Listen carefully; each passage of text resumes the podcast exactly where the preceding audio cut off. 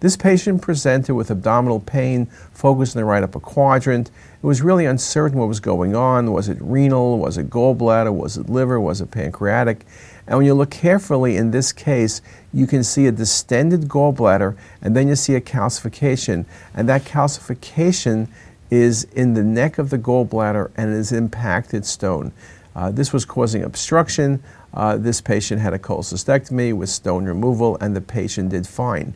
If you don't pick this up or recognize it, these are the kind of patients who develop gallbladder abscesses or even emphysematous cholecystitis.